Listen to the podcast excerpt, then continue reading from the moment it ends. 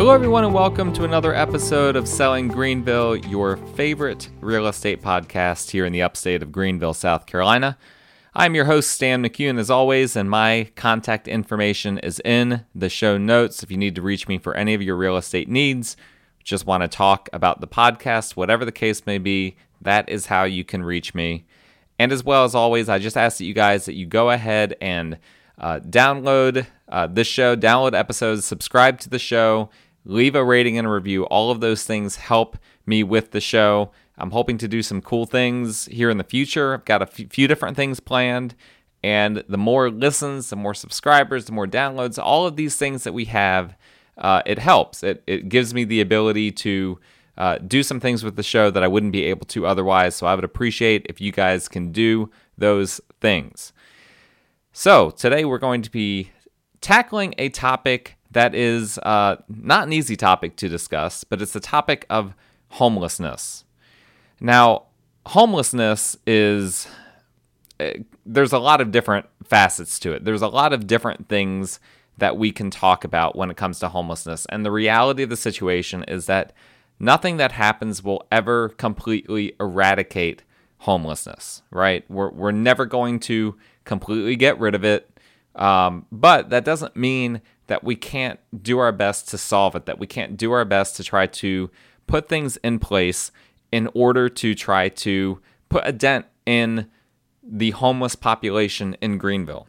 And I come at this specifically from the standpoint of an investor and landlord because I own rental properties and I own properties that have uh, people in them that used to be homeless. And I know several other landlords that have specifically targeted homeless vets, for instance, um, and have attempted to, to just put a little bit of a dent in that problem that we have here in the upstate.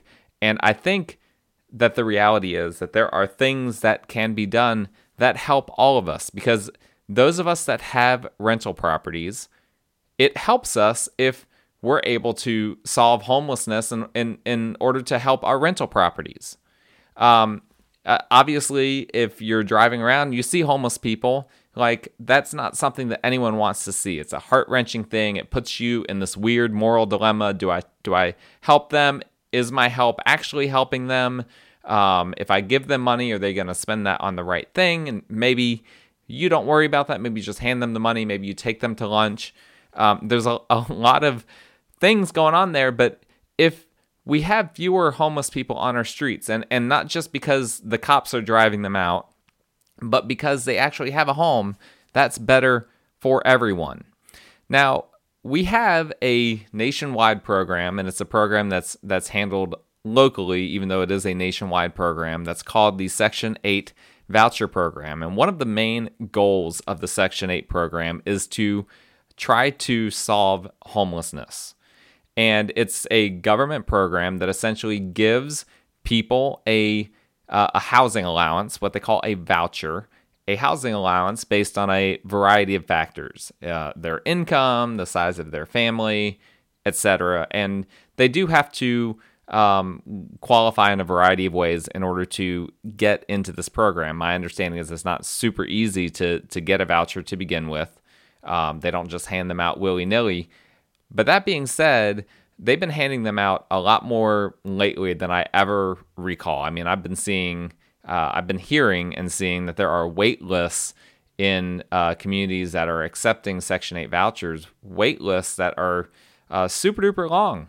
People trying to just trying to get a home um, so they can uh, get off the streets, or perhaps they're trying to move laterally from one home that, that they don't like into another.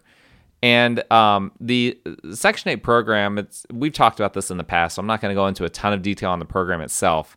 But in essence, it just direct deposits money into the landlord's account. So it's not money that's ever handled by the tenant. It's not a uh, it's not the kind of thing where they can take that money and then spend it on something else other than housing. It has to be spent on housing. It goes directly into the landlord's account once a month uh, via direct deposit. So this is all very simple in theory, but in practice, at least from the standpoint of those, well, really from everyone's standpoint, it's not quite as simple as you might think. So, one of the starting complexities here is that not all, all landlords want Section 8. Now, all landlords love the idea of getting guaranteed money from the government. I mean, that's that's great. Just having that direct deposit, not having to chase down rents, all of these things, everyone loves conceptually uh, that idea. But there are a lot of other concerns that some landlords have when it comes to the Section 8 program. And probably the one that I've heard the most is simply what is the quality of tenant or what is the caliber of tenant that I'm getting if I'm a part of this program? Um, that is a, a major concern because at the end of the day, you only qualify for a voucher if, if your income is low. A lot of the people that have lower income were homeless at one point and a lot of them do have a record of some sort. That is just the reality of the situation. And that scares off some people. And they've uh, I've talked to a lot of people over the years that have heard these horror stories about Section 8 tenants that tear up, you know, the the units that they're in and uh, cause all kinds of problems and have have drug problems and whatnot. Listen, that's not inherently a part of the program. Like in in fact, if they're doing drugs, they're not even supposed to be getting the voucher to begin with. They could lose the voucher because of that, is my understanding. Um, and and same thing is is if they cause a lot of damage to a property, they could. My understanding is they could lose the voucher in that instance as well. So um, I, I don't necessarily see those concerns myself. That's those aren't concerns that I personally have, but that those are concerns that I've heard from others and experiences that others have had that that uh, that bothers them. Um, and so, as a result of that, a lot of landlords won't even consider Section 8. They just have this this predisp- uh, predisposed notion that if you're in Section 8, it's inherently this type of tenant that you're going to get that's going to cause problems. I don't want a problem tenant. I'm just not even going to avail myself of that program. Um, additionally, uh, there's a bit of a process to a property becoming eligible for Section 8. I can't just take any old rental property and just say, okay, we're accepting Section 8 tenants. Um, the housing authority has to sign off on that. There has to be an inspection that the housing authority does, and they have to do this if you are in between tenants as well, and they have to do this uh, at various times when you have a tenant for a, a, long period of time. They'll come in, they'll inspect. They've got some ticky tack rules that to me aren't that big of a deal um, as long as you keep up with the property.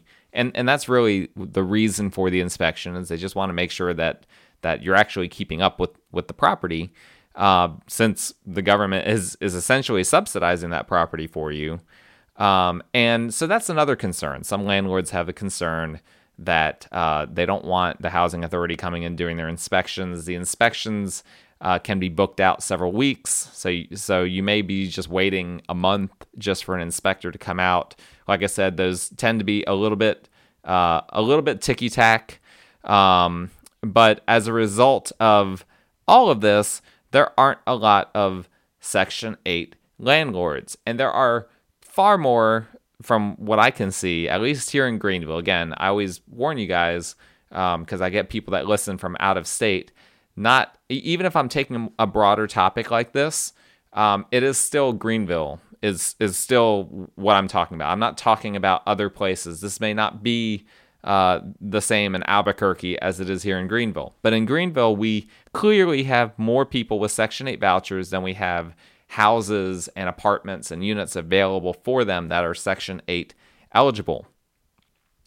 Um, now, for here's the thing at the end of the day. So we have a supply and demand problem when it comes to Section 8 housing. And so that makes it more difficult to, to solve homelessness, right?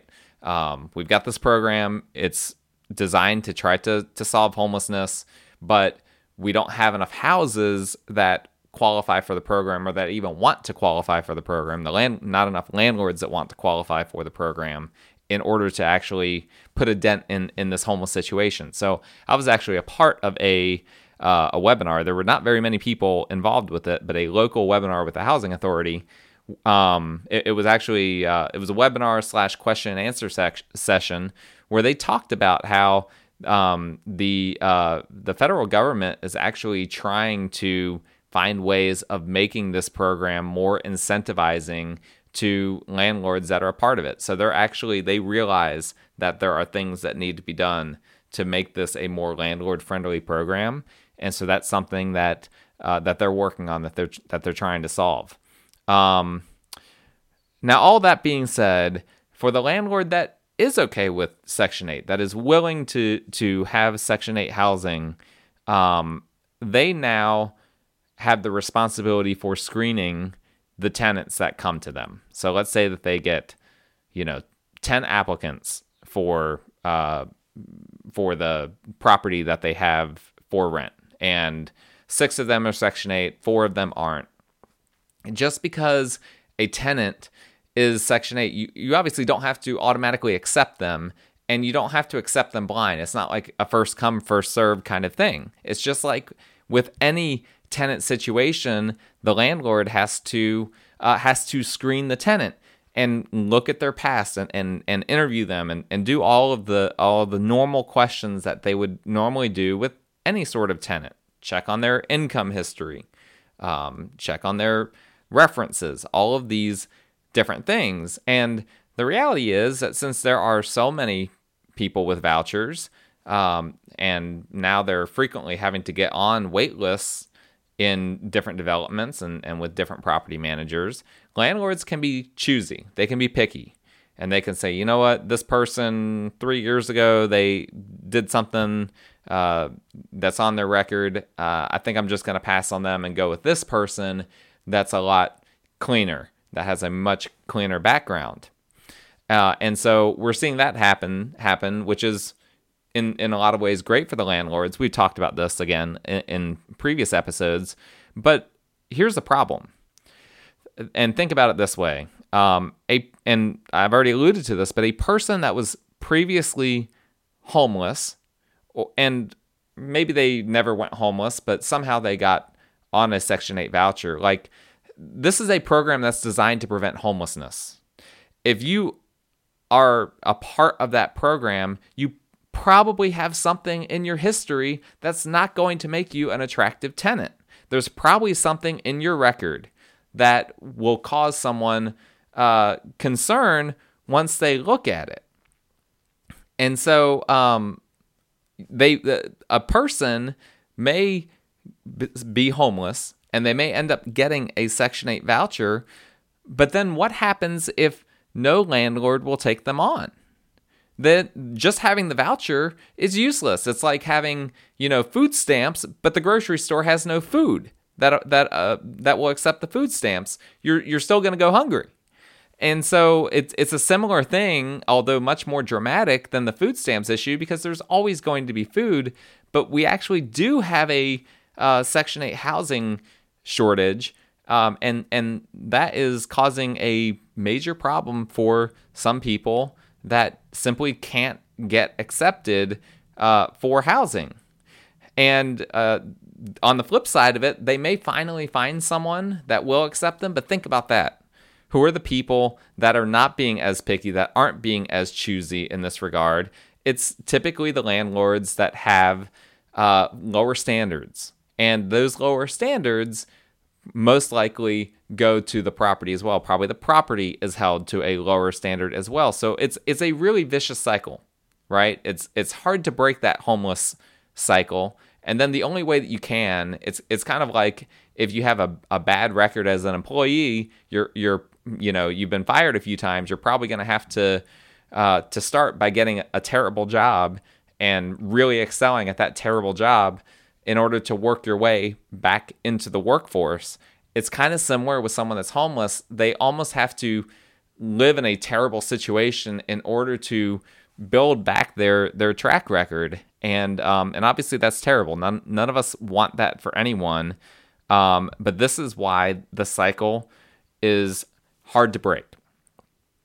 So what I'm wondering is this: Is there room for solving this a different way, or or for um, for trying to come alongside this segment of the population that finds themselves in this situation? Could there be a business or a nonprofit that uh, liaises with both Section 8 tenants and Section 8 landlords to help a tenant go through a program that would better equip them to become a better tenant. Is is there room for that? Is there a possibility for that?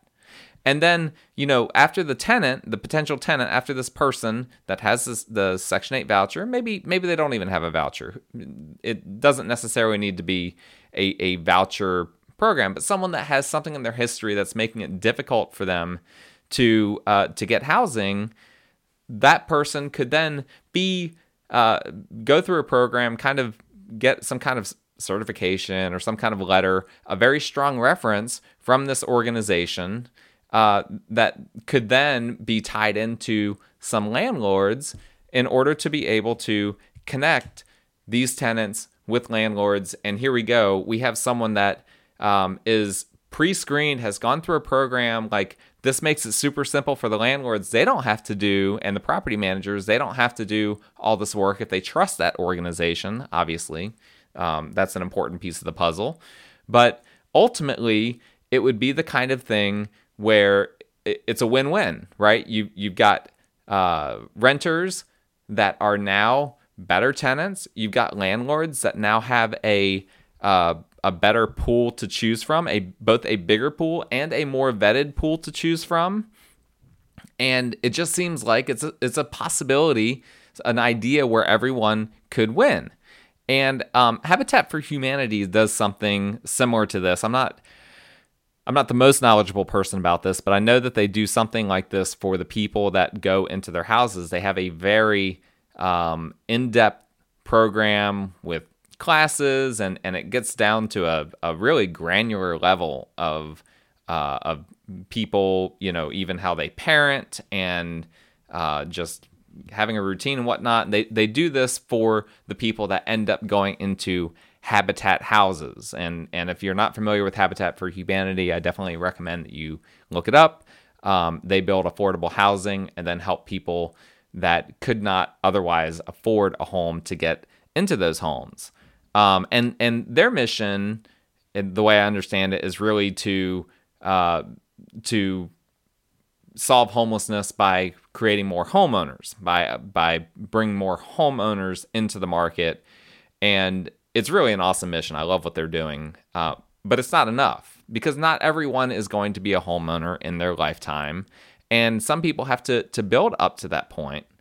Um, and that's the thing is that we have all these tenants, all these people that that need to rent right now, um, and that that can rent right now. That they might have great income history, great employment history, but bad history in other ways, and they can't find a way to get into a property. And I'm not aware if Habitat is assisting with that in any way. I'm not aware if anyone is doing anything with that. Um, because if they are, I'm remember I own properties that I rent to Section 8 tenants, and nobody is approaching me about anything like this as a landlord. I don't have any tenants coming, you know, with references from an organization like this. And so it seems like there is a hole in the market um, when it comes to this that that could uh, possibly be filled. Now I, have got to thinking about all of this because I'm I'm a part of a Section Eight community online that involves both landlords and renters, and I my interest was sparked when I saw someone on there that literally said this exact thing. What we're talking about. They said I was homeless I got my Section Up 8 voucher, um, and I'm now in a situation where I can't find a place to live. I'm still homeless. Like I and and I've got a good job, I've got good income, but I have something on my record. Everyone, this is what they said. Everyone that is homeless has some kind of a record. So what do I do? How do I solve this? Like I can't just make that record go away. And to be honest, I, I've I've been very privileged in my life. I had never fully understood all of that. I had just never fully comprehended, just thought through it from their perspective of like, oh my gosh, yeah, like you can't just, even if you have changed and have reformed your lifestyle, have gotten off drugs, alcohol, have stopped, you know, crime, whatever, um, your record doesn't reflect that. I mean, it takes years for your record to reflect that. And there's still going to be landlords and property managers that are going to look at that record, even from a few years ago, and say, no way, too big of a risk. And so I feel like there is definitely a need here and, and a need that needs to be filled. And I'm interested in exploring that myself. Like, is there something that I could do? Is there something that a community of us could do in order to try to to fill this need? And that's the thing, you know, I, I network with a lot of people in real estate investing in this area, and I know that there is a ton of money going around in Greenville and, and everywhere in the real estate world. Tons and tons of money being floated around. And yet, despite that, we're, we're leaving a lot of people behind. And it, leaving those people behind doesn't help anyone, it hurts all of us. And I feel like that there is an opportunity here that we could I don't want to say pool resources, but that we could come together in and utilize some of the time and the money that we have in order to help these people that need it most. And the beauty is that as we help them, we're helping ourselves. Uh, us, the, the us that I'm talking about, is both investors and and also if you've never done a real estate investment before, like I said, it's not helpful for anyone when there's homeless people on the streets. That doesn't that doesn't make that doesn't benefit anyone. And so we can help ourselves in the process of helping these other people that are on the streets that need homes, uh, that need a way to be able to bre- break that cycle of homelessness. Um, it is in our ability to do it. We have the money, we have the ability, we have the knowledge, we have the resources, and we just need to do it. And I'm I'm not sure what that would look like personally, um, but I feel like it's worth exploring, and that's definitely something that I'm going to be exploring to to see what what can be done. And and I would really appreciate if if you guys that are listening, if you already know of organizations that are doing this type of thing, or if, or if you already know of something similar to it, um, that is happening right now that I could connect with, that I could could learn from. I would love to hear from you, even if it's not in Greenville. I have listeners from all over the world. Even if you're in a different area and you're like, hey, I know something about this, a program that helps people with bad records be able to pass some kind of a program in order to be able to um, to be accepted by a landlord or by a property management company uh, in order to be able to rent. Um, I would love to hear that. I'd love to hear your guys, uh, you guys, and your ideas. Um, if you have thoughts about this, or if you think, you know, that me talking about this, that I'm I'm totally off base, that there's no way we can solve it, or if you have ideas for how you think that we could um, perhaps not completely solve it, but help to put a dent in this homeless problem that we have. Um, so please do that. Please reach out to me. My contact information is in the show notes. Um, if you don't already have it, let me know what your thoughts are. I want to hear it. I want to have a better idea um, for for what can be done, and I want to be a part of that solution. I hope you guys do as well.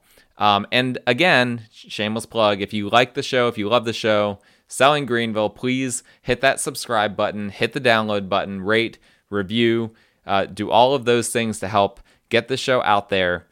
I appreciate you guys listening. I hope to hear from some of you with regard to uh, this episode in particular.